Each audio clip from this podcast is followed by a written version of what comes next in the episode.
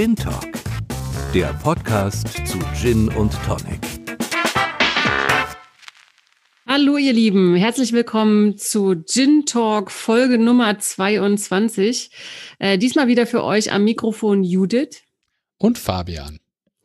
Wir haben für euch äh, wieder ein Interview mitgebracht. Diesmal durfte ich mit Silke Senft über den Dry Gin einundzwanzig sprechen. Und in der Vorstellung habe ich mir gedacht, wir machen mal eine Folge ähm, ja, von starken Frauen. Deswegen habe ich einen, einen Gin von einer, von einer starken Frau mir mitgebracht für die Gin-Vorstellung. Und äh, ja, dazu nachher mehr. Und äh, zum Schluss sprechen wir natürlich wieder über ein Gin-Thema. Diesmal dürft ihr euch freuen, über Gin Garnish was zu erfahren. Also quasi die Zutaten, die ihr noch in euren Gin reintun könnt. Aber jetzt erstmal zum Interview. Für diese Folge durfte ich mit Silke Senft von der Destillerie Senft sprechen. Die Silke betreibt zusammen mit ihrer Familie eine Brennerei am Bodensee und dort brennt die Familie schon seit vielen Jahren Obstbrände und hat seit einigen Jahren auch einen eigenen Gin, und zwar den Dry Gin einundzwanzig. Aber am besten stellt sich Silke erstmal selbst vor. Mein Name ist Silke Senft, ich bin eben von der Brennerei Senft. Wir sind unweit vom Schloss Salem weg, ein touristischer Punkt hier am schönen Bodensee, zwei Kilometer weg ähm, sind wir davon. Ähm, und wir brennen schon seit dreißig Jahren, also wir sind ein Familienbetrieb, kommen eigentlich vom Obstbauen her. Das bedeutet, wir hatten ähm, schon immer Obstbau in der Familie.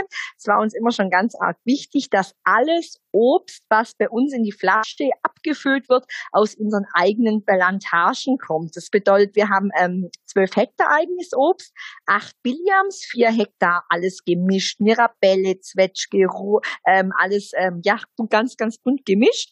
Ähm, und es war schon immer so unsere Philosophie, dass wir eben alles Obst, was wir selbst auch von der Plantage holen, dass wir es eben selber anbauen. Und daher kommen wir eigentlich, wir kommen vom Obstbrennen. Ich selber Ich bin zertifizierte Edelbrandsommelier, das heißt, ich beschäftige mich eben auch viel mit dem Thema Verkosten. Bin beispielsweise bei der I S W, ähm, kennen ja die meisten, eine ganz renommierter, ähm, renommierte Verkostungsveranstaltungen ähm, hier in Deutschland, wo auch äh, Verkoster aus der ganzen Welt zusammenkommen und eben Destillate verkosten, also Gin, Whisky, Rum, aber auch heimische Obstbrände. Bin beispielsweise auch bei der D L G-Verkosterin, das ist mein täglich Brot, was ich so mache und das ist auch das, was ich hier in der Destille natürlich mache. Macht, dass ich jetzt sowohl ähm, ja unsere Produkte natürlich äh, probiere und dann natürlich auch mit herstelle, aber auch ähm, gerade wir hier am Bodensee haben ganz, ganz arg viele Touristen, dementsprechend auch viele Hotels. Da mache ich dann natürlich auch ganz viel Verkostung, dann eben auch mit den äh, Barchefs oder mit den äh, Servicemitarbeitern von den Hotels und das ist das, was ich mache.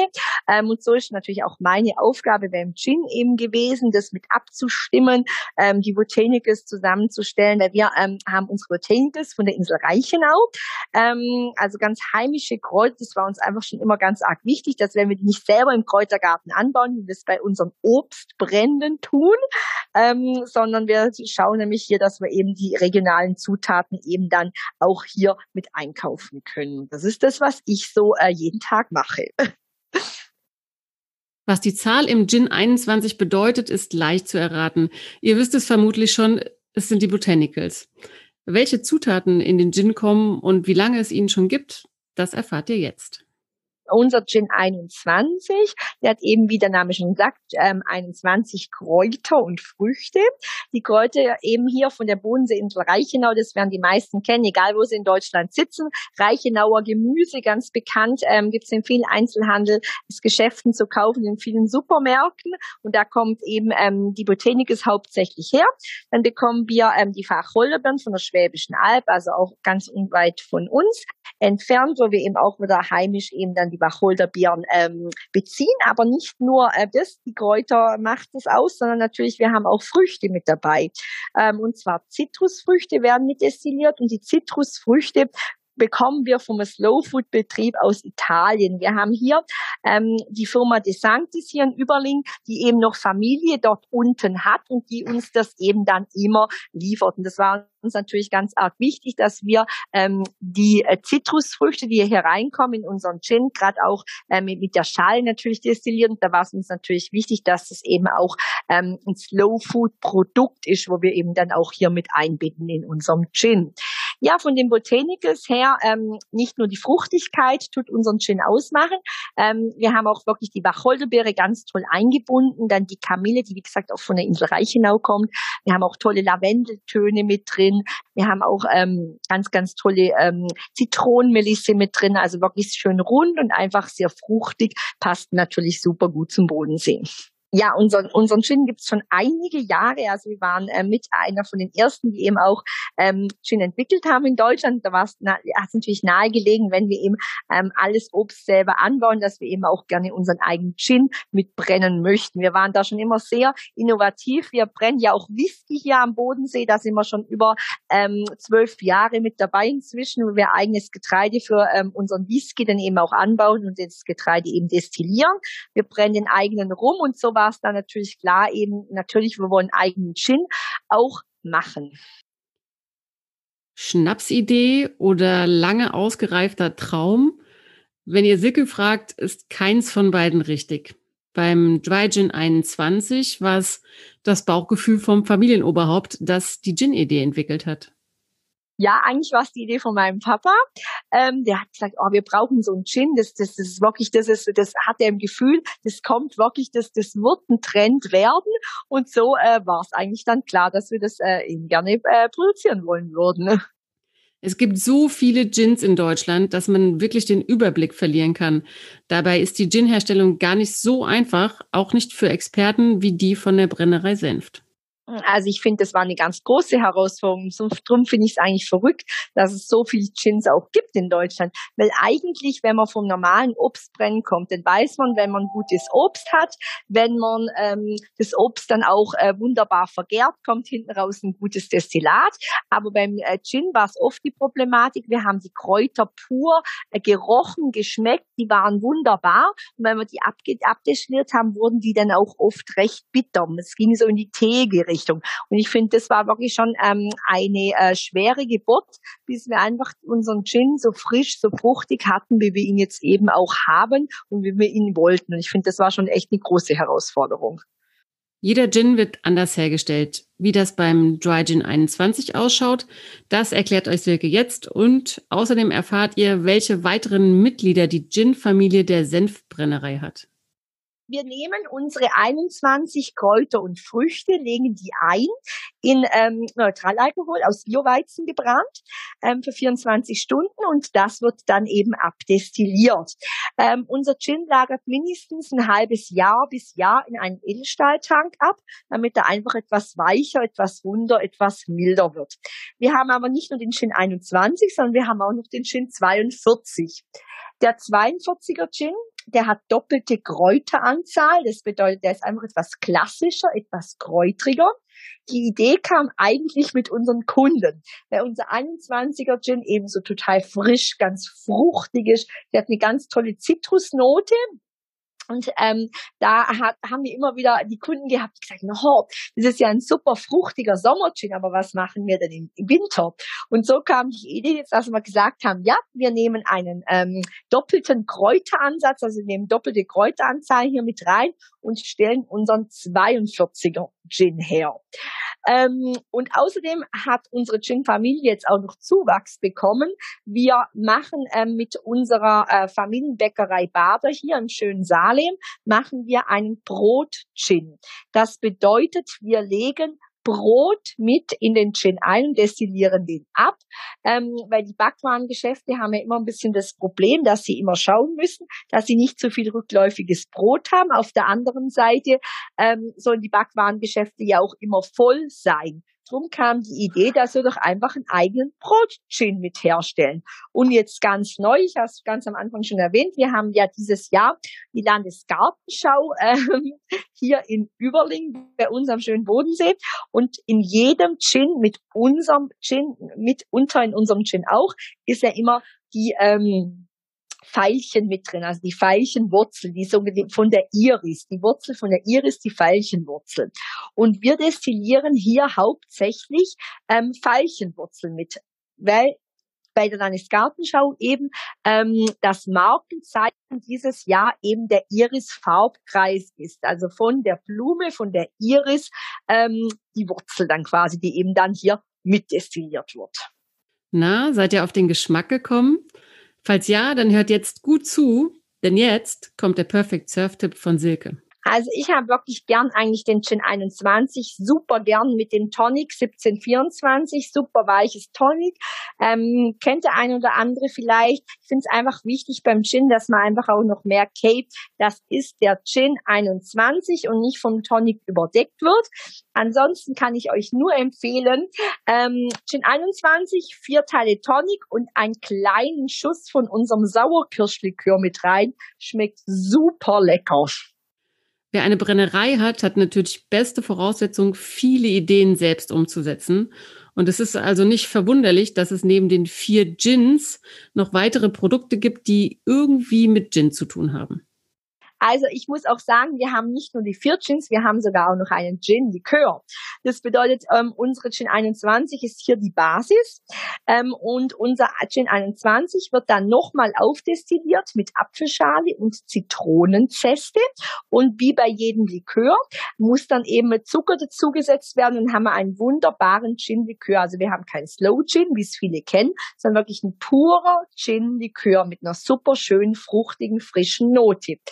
Dann haben wir beispielsweise noch einen Gin-Senf, also auch mit unserem Gin einundzwanzig gemacht. Und ganz neu, ähm, was es in den nächsten Wochen gibt, sind Gin-Nudeln von uns. Ähm, alles natürlich in unserem ähm, Online-Shop zu kaufen. Ähm, da destillieren wir dann die Botanicals ähm, mit ähm, bei der Nudelherstellung. Wer diesen Sommer noch Urlaub am Bodensee machen sollte, kann gerne einen Abstecher zur Senfdestillerie machen. Dort könnt ihr entweder an Gin-Tastings teilnehmen oder euch einer Destillerieführung anschließen. Also wir bieten natürlich, äh, gerade jetzt in der Touristenzeit, also wenn jemand vorhat, vorbeizukommen, immer donnerstags unser Kennenlern-Tasting an, ohne Voranmeldung, ähm, draußen in den Obstwiesen, dass man einfach auch mal die Gins kennenlernt. Ähm, dann haben wir ein größeres Tasting, das ähm, ist meistens Samstag, da muss man die Tickets vorher kaufen. Ähm, da wird einfach nochmal genau auch nochmal aufs Destillieren dann eben eingegangen. Ansonsten, ähm, wenn ihr ähm, nicht zu einer Führung, nicht zum Tasting kommen möchtet, dann einfach jeden Tag vorbei kommen. Wir haben jeden Tag von acht bis zwanzig Uhr geöffnet. Sonntagen und feiertags haben wir zu, aber sonst sind wir immer für euch da. Das war unser Interview mit Silke von der Senfdestillerie. Wenn ihr noch mehr über den Dry Gin einundzwanzig vom Bodensee erfahren möchtet, dann schaut im Web oder auf Social Media. Die Links stellen wir euch in die Shownotes und auf w w w punkt gin talk punkt d e.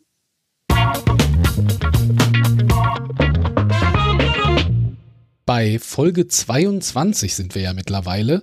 Und da ist mir schon aufgefallen, naja, die allermeisten Gins, die wir im Interview hatten oder ja, die ich vorgestellt habe, sind meistens irgendwie von Männern gemacht oder von gemischten Teams. Aber ich konnte mich wirklich, ich habe jetzt mal versucht äh, zu gucken, wen, wen hatten wir denn an Gins, wo wirklich nur Frauen dahinter stehen oder eine Frau? Ich weiß, ich kann mich an den Elbbrand-Gin noch erinnern. Genau, das ist auch der einzige, mhm. der mir noch eingefallen ist. Und deswegen ähm, habe ich gedacht, naja, ähm, mir ist letztens da ein Gin äh, über den Weg gekommen bei meiner Recherche. Was gibt's denn so? Ich durchforste natürlich so ein bisschen das Netz immer wieder, um zu gucken, was was gibt's so für neue und schaue so in den einschlägigen Online-Gin-Shops, äh, was es da so gibt. Ähm, und da ist mir ein Gin untergekommen. Ja, das fand ich schon so ganz interessant vom direkt vom vom ersten Hinlesen sozusagen, ja. Und ähm, ich halte ihn jetzt auch mal hier für dich in die Kamera. Das ist der, der ja Grubenmädchen-Gin. Cooler Name, wollte ich schon sagen gerade. Genau, und Grubenmädchen-Gin, was würdest du vermuten, woher kommt der? Woher, wo wo gibt es die Grubenmädchen? Aus dem Ruhrpott natürlich. Genau, aus dem Pott, also aus dem Ruhrgebiet. Ähm, dahinter äh, steckt ein echtes Grubenmädchen, ein Ruhrpott-Mädel. Das ist die Eva Rogge. Die betreibt das Ganze, so wie ich verstanden habe, nebenberuflich, aber eben als Einzelunternehmerin. Also sie macht das wirklich ganz alleine. Und sie kommt aus Oberhausen, also wirklich mitten aus dem Ruhrgebiet. Sie kommt aus einer Gastronomenfamilie und ja, ich habe ein Zitat gefunden, sie ist um die Ecke von äh, Zeche Zollverein. Das habe ich jetzt wahrscheinlich nicht mit dem richtigen äh, Dialekt irgendwie ausgesprochen, aber ich versuche mal um die Ecke von der Zeche Zollverein. Ich glaube, Zeche Zollverein ist Essen. Oder ja, ist da war ich auch schon mal, ja. Mhm. Da ist sie groß geworden. Und ähm, ja, sie hat schon immer so ein bisschen ein Faible gehabt für die starken Frauen des Ruhrgebiets und kam dann irgendwann auf die Idee, eine eigene Marke, eben Grubenmädchen ins Leben zu rufen, als Hommage an die tollen Frauen des Ruhrgebiets, die ehrlich, bodenständig und stark, aber auch immer ein bisschen Mädchen geblieben sind. Und ähm, da habe ich noch ein schönes Zitat gefunden von ihr, wo sie sagt, wir Grubenmädchen sind einzigartig, großartig und haben einen genauso einzigartig, großartigen Gin verdient. Ehrliche Worte und große Herzen zeichnen uns Frauen des Ruhrgebiets aus, ebenso wie den liebevoll hergestellten Grubenmädchen-Gin.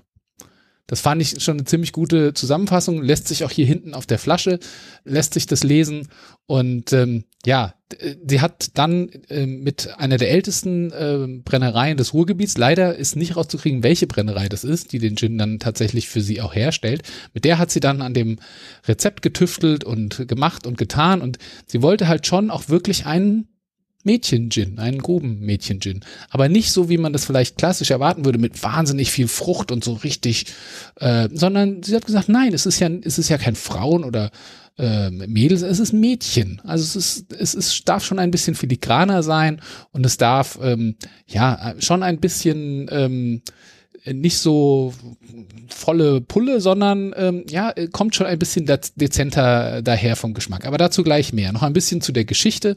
Ähm, wie kam das dazu? Sie hat dann eine, eine ganze Marke gegründet. Also äh, der Gin ist nur ein Teil dessen, was sie im Internet anbietet. Unter der Marke Grubenmädchen bietet sie diverse äh, Produkte an. Zum Beispiel, fand ich auch sehr nett, äh, ein Körnchen. Also nicht ein Hörnchen, sondern ein Körnchen. Und alles mit Chen. Also ja, äh, Tässchen äh, und dann gibt es das Bütchen online, wo man dann Sachen kaufen kann, äh, was es ja auch im Ruhrgebiet ganz oft gibt, das Bütchen, also den Kiosk, wo du irgendwelche Sachen bekommst. Ähm, dann hat sie ähm, irgendwie Bömskes, eine Tüte Bömskes, also Bonbons. Ähm, sie hat Tee und so weiter und so fort. Und es ist so ein bisschen von Mädchen für Mädchen. Ja, so ein bisschen ist das, was über dieser ganzen Marke steht. Da sind auch irgendwie ein paar so Accessoires und so weiter und so fort. Also kann man wirklich mal auf grubenmädchen punkt de kann man sich das mal anschauen. Wir verlinken es auch in den Shownotes, äh, was sie da alles anbietet. Sie sagt auch noch, oder beziehungsweise steht, glaube ich, auch hier ähm, mit drauf, nee, das hat sie auf der Website, seid stets reinen Herzens, starken Willens und großen Mutes. Glück auf, ihr tollen Grubenmädchen, überall auf der Welt. Und äh, ja, sie möchte eben wirklich eben dieses Thema Frauen des Ruhrgebiets ein bisschen in die Welt tragen und äh, denen quasi hier diesen Gin widmen. Und ich finde, das hat sie auch so insgesamt von der ganzen Story und so, wie sie es ähm, so verpackt hat mit der Webseite und so weiter und so fort, hat sie das schon gut hingekriegt. Das ist mir eine sehr sympathische Frau, muss ich sagen. Also ich finde es eine schöne Geschichte. Natürlich ist es jetzt nicht wieder so klassisch, dass man sagt, da hat jemand eine Brennerei und der macht dann irgendwie einen Gin, sondern es ist schon eher so ein bisschen aus einer, ja, aus einer Idee oder aus einer Leidenschaft heraus irgendwie entstanden und, und so ist dann dieser Gin eben geworden, was er jetzt ist. Er, er hat auch, komme ich auch gleich dazu, hat eine Sache, die mir nicht so gut gefällt, aber dazu gleich noch mehr. Was ich noch erzählen wollte, ist, dass sie eben ähm, mit, äh, ja, sie, sie, da gibt es die Hannelore. Das ist ein, ein alter kleiner Grubenwagen, den sie umgebaut hat zu einer mobilen Bar und mit dem, von dem düst sie quasi von Fest zu Fest und man kann die für Hochzeiten irgendwie buchen und, ähm, und so weiter und so fort. Und es gibt auch von dem Gin verschiedene Editionen, auch ein Hoch, für Hochzeiten. Also kannst dann dafür, wenn du heiratest, kannst du dann dein eigenes Etikett irgendwie drauf haben. Dann gibt es die Grubenmädchen-Gin-Edition für, für deine Hochzeit oder für deinen äh, Junggesellinnenabschied und so weiter und so fort. Also die hat, hat das schon ganz gut drauf äh, mit, mit Marketing und solchen Sachen und ähm, versucht da eben jetzt äh, peu à peu wirklich äh, Eine, eine Marke aufzubauen. Ja, was, was für Botanicals haben wir drin? Es war leider nicht genau herauszufinden, ähm, wie viele es sind. Ähm, ich habe drei Stück gefunden, also neben dem Wacholder, der natürlich klassischerweise ist, ist es noch Lavendel, Zitronenmelisse und Rosenwasser. Und das ist das, was ich vorhin sagte, es ist nicht so auf die zwölf, sondern es ist schon sehr dezent. Also ähm, ich habe mir jetzt auch gerade in das Probiergläschen, äh, gut, gut, ich habe mir ein bisschen viel eingeschenkt, aber gut, okay, viel hilft viel. Auch nochmal eine Nase nehmen. Ja, es ist, es ist wirklich eher ein Gin der Sorte filigran und fein. Also dazu, finde ich auch, sollte man kein Tonic Water nehmen mit jetzt irgendwie zu viel Geschmacken noch dabei, weil sonst kommt der Gin nicht durch. Sonst merkt man eigentlich nur den Alkohol, sondern man muss schon irgendwie ein Tonic Water nehmen, finde ich, was sich zurückhält, deswegen meine Empfehlung für den Perfect Surf, so habe ich es jetzt auch mal probiert vor ein paar Tagen, ist der ist das Goldberg Indian Tonic, weil ich finde, das hat auch nicht so viel Eigengeschmack, das hält sich gut zurück. Und ähm, ja, und dann sprechen wir dann auch am Ende äh, noch darüber, was ist die Garnitur, was ist das Garnish, also was kann man noch dazu tun. Ich würde jetzt einen Lavendel empfehlen, weil ich einfach diesen, gerade im Sommer, äh, diesen Lavendelgeruch und ja, zu dem Gin ähm, finde ich gut, ähm, passt gut, kann man machen, bringt auch nochmal so ein bisschen diese äh, lila Farbe mit rein und dann äh, ist es ein, glaube ich, würdiger Grubenmädchen-Gin Tonic. Kommen wir mal zur Flasche. Das ist eine Halb-Liter-Flasche. Der Gin hat einundvierzig Volumenprozent Alkohol. Es ist, ähm, ja, also man erkennt ihn schon als Gin, würde ich sagen. Es ist so eine runde Flasche. Es ist jetzt nicht eine Apothekerflasche oder so, sondern es ist halt so eine eher typische runde Ginflasche mit so einem Holzkork obendrauf. Und jetzt komme ich zum einzigen Kritikpunkt. Das Etikett ist irgendwie so, ja, Plastik oder Kunststoff irgendwie. Also das ist ein bisschen schade, weil es wirkt irgendwie nicht so liebevoll, wie das Design das eigentlich verdient hätte. Also ich fände hier so ein klassisches Papieretikett oder so oder vielleicht sogar noch ein bisschen was, ja, man könnte ja auch was Geprägtes nehmen, was so ein bisschen an Rüschen erinnert oder wie auch immer. Also ich finde, man könnte da noch ein bisschen mehr rausholen.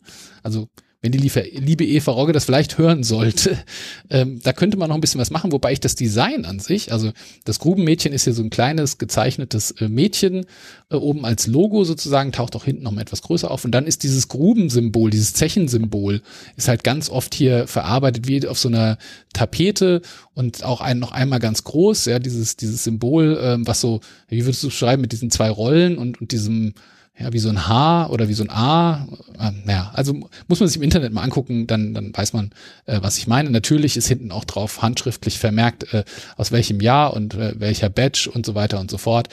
Ähm, also, wie gesagt, vom Design her und so weiter, was würdest du sagen?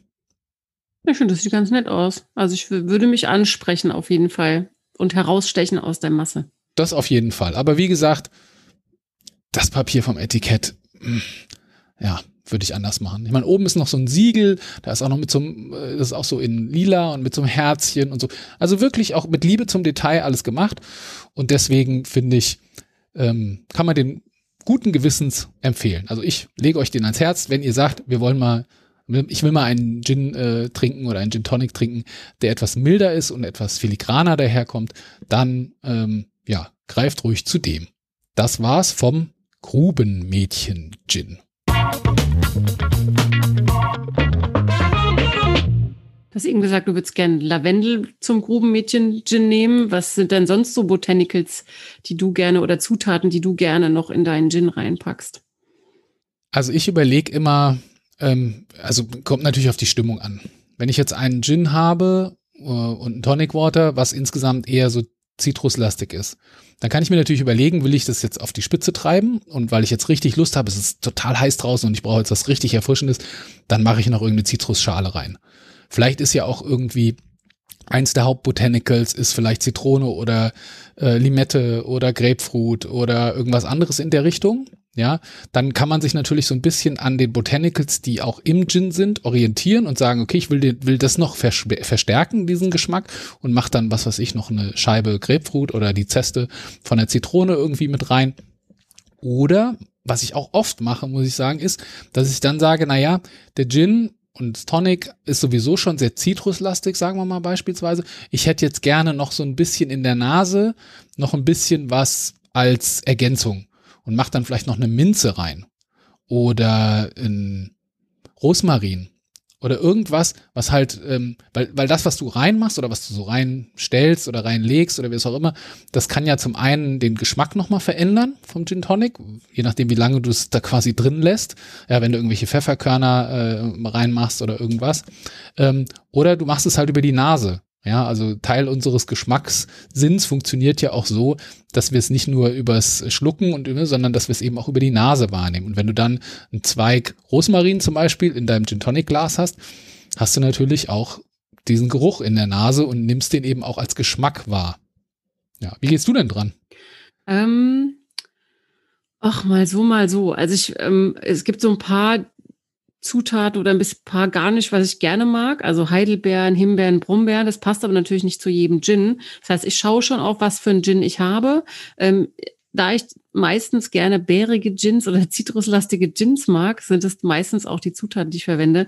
Ich mag Zitronen, Orangen ähm, und Grapefruit auch gerne. Ganz selten packe ich auch mal eine Gurke in einen Gin. Das ist aber dann eher so ein sehr, sehr klassischer Gin, der nicht viel andere Geschmäcker sofort äh, her- hervorbringt. Und ähm, manchmal schaue ich auch einfach in, in der Gin, oh, jetzt fällt mir der Name nicht ein, von der App. Es gibt eine App. Ginventory. Ja, genau, Ginventory. Es gibt eine App, die super informiert, wenn man gerade mal keine Ahnung hat, was für ein Tonic oder was für eine Zutat man verwenden soll. Ähm, da schaue ich ab und zu mal nach. Ähm, und manchmal probiere ich auch einfach. Also ich habe hier so eine kleine Dose mit Gewürzen rumstehen. Da steht drauf Botanicals für deinen Gin. Da sind drin Wacholder, rosa Pfeffer, Hibiskus und Kardamom. Und ähm, manchmal packe ich auch einfach was rein und teste. Und ähm, genau, muss dann mutig sein, wenn es nicht so lecker war. Ich trinke ja auch, muss ich ganz ehrlich sagen, ganz oft ohne noch irgendwie, ich sag mal, Gemüse drin oder Früchte oder irgendwas. Einfach nur Gin und Tonic. Aber manchmal tatsächlich kann man das ja für den Geschmack machen. Machst du das auch manchmal einfach für die Optik? Ja, also ich finde es für die Optik ähm, schon. Also wenn ich meistens, wenn ich Gäste habe, für mich selber mache ich das jetzt nicht. Ähm, aber wenn ich Gäste habe oder so, das schön aussehen soll, dann darf es auch gerne mal eine Zutat sein, die noch hübsch aussieht. Und ich muss da ganz ehrlich zu dem Thema Gurke noch was loswerden. Sehr gerne. Also ich, ich muss ganz ehrlich sagen, in welche Gins mittlerweile überall Gurke irgendwie reingetan wird, das tut mir schon ein bisschen weh. Ich meine, jeder ist da ja frei in seinem Geschmack und äh, jedem Tierchen sein Pläsierchen. Äh, ist alles okay. Ich kann wirklich nur empfehlen, wenn Gurke, dann sollte man es mal mit dem Hendrick's probieren. Weil der hat auch Gurke als Botanical und der ist eigentlich der, der diesen ganzen äh, Gurke im Gin-Hype äh, ausgelöst hat. Und wenn, dann sollte man sich wirklich den Hendrick's besorgen, sollte das mal ausprobieren. Hendrick's mit einem klassischen Tonic und ein Stück Gurke. Okay, das schmeckt, finde ich, auch richtig gut. Das passt, das harmoniert. Und dann muss man mal versuchen, andere Gins, wenn man da Gurke reinmacht, mal zu testen, was das macht. Weil das macht manchmal alles kaputt. Das stimmt, und das muss man sich wirklich bewusst sein. Und man muss sich, man muss sich sozusagen erstmal so die Benchmark irgendwie schmecken, um dann zu sehen, okay, nicht in jeden Gin Tonic gehört irgendwie Gurke rein. Ja, also deswegen, äh, ja, ich, man sieht das immer mehr, äh, auch in Bars zum Teil, dass dann zu irgendwelchen x-beliebigen äh, Gins dann irgendwie Gurke reingemacht wird, weil es ja irgendwie gerade so trendy irgendwie ist. Aber ähm, finde ich, muss nicht unbedingt sein. Aber das Schöne, es gibt auch wieder hier eine wahnsinnig große Auswahl von Möglichkeiten und jeder kann für sich und seinen Geschmack ausprobieren und testen, was ihm am besten schmeckt. Und ach so, ein guter Tipp ist auch noch, wenn ihr nicht genau wisst, was ihr machen sollt, schaut mal auf der Seite der äh, Gin-Hersteller äh, nach. Die haben auch oft noch Tipps, äh, was man da so in ihren Gin reinmachen kann. Genau, und wir fragen es ja auch immer ab. Wir hatten ja jetzt heute auch in der Folge von der Silke Senft äh, den Perfect Serve, die Empfehlung. Und wir haben das ja eigentlich auch immer, und ich gebe das ja mein, bei meinen Vorstellungen auch immer. Ich hatte jetzt heute für den Grubenmädchen-Gin das Thema Lavendel, ähm, weil der Gin an sich ja doch äh, sehr filigran ist. Und wenn man jetzt irgendwie einen bestimmten Geschmack, der ja schon im Gin auch dabei ist, also in dem Fall zum Beispiel Lavendel, wenn man das noch ein bisschen hervorheben will und sagt, hm, ich möchte es noch ein bisschen mehr in diese, ja, was ist das? Lavendel ist so floral, kräutrig. Ähm, ja, dann macht man halt das. Wenn man jetzt sagt, nee, das ist mir irgendwie zu parfümiert, das ist mir zu too much, ja, dann äh, da ist zum Beispiel Zitronenmelisse in dem Grubenmädchen-Gin. Dann kann ich auch noch eine Zitronenmelisse, die ich vielleicht irgendwo im Garten wachsen habe, kann ich die reinmachen. Dann kriege ich mehr so ein bisschen diesen äh, pfefferminzigen, zitronigen ähm, Geschmack noch mit in die Nase. Und das macht's ja dann auch wieder ganz interessant und wieder ganz anders, ja. Also man kann damit einfach variieren und äh, das macht's, finde ich, so spannend. Und dann hast du ja schon das Richtige gesagt, probieren. Ja, also da probieren geht über studieren. Und natürlich kann man sich in, in diversen Apps, es gibt noch eine andere App, ich habe gerade äh, geguckt, die heißt Jinto. Ähm, die gibt's auch noch in den diversen App-Stores. Also es gibt äh, gibt auch im, im Netz noch die ein oder andere Ressource, die man finden kann, wo einem bestimmte Empfehlungen irgendwie gegeben werden. Aber am Ende des Tages musst du es halt selber rausfinden. Das war's von uns. Also wenn ihr eine super tolle Empfehlung für äh, Gin-Garnish habt zu einem speziellen Gin, schreibt uns gerne. Ähm, vielleicht würden wir ja nie darauf kommen und sind total begeistert. Wir freuen uns über eure Anregungen. Und ähm, ja, dann bleibt uns auch hier nur wieder äh, Tschüss zu sagen. Ist schon wieder rum. Wir wünschen euch noch einen wunderschönen Sommer mit ganz vielen Gin-Tonics und freuen uns, wenn wir uns wieder hören bei Folge dreiundzwanzig. Bis dahin macht's gut. Tschüss. Ciao, ciao.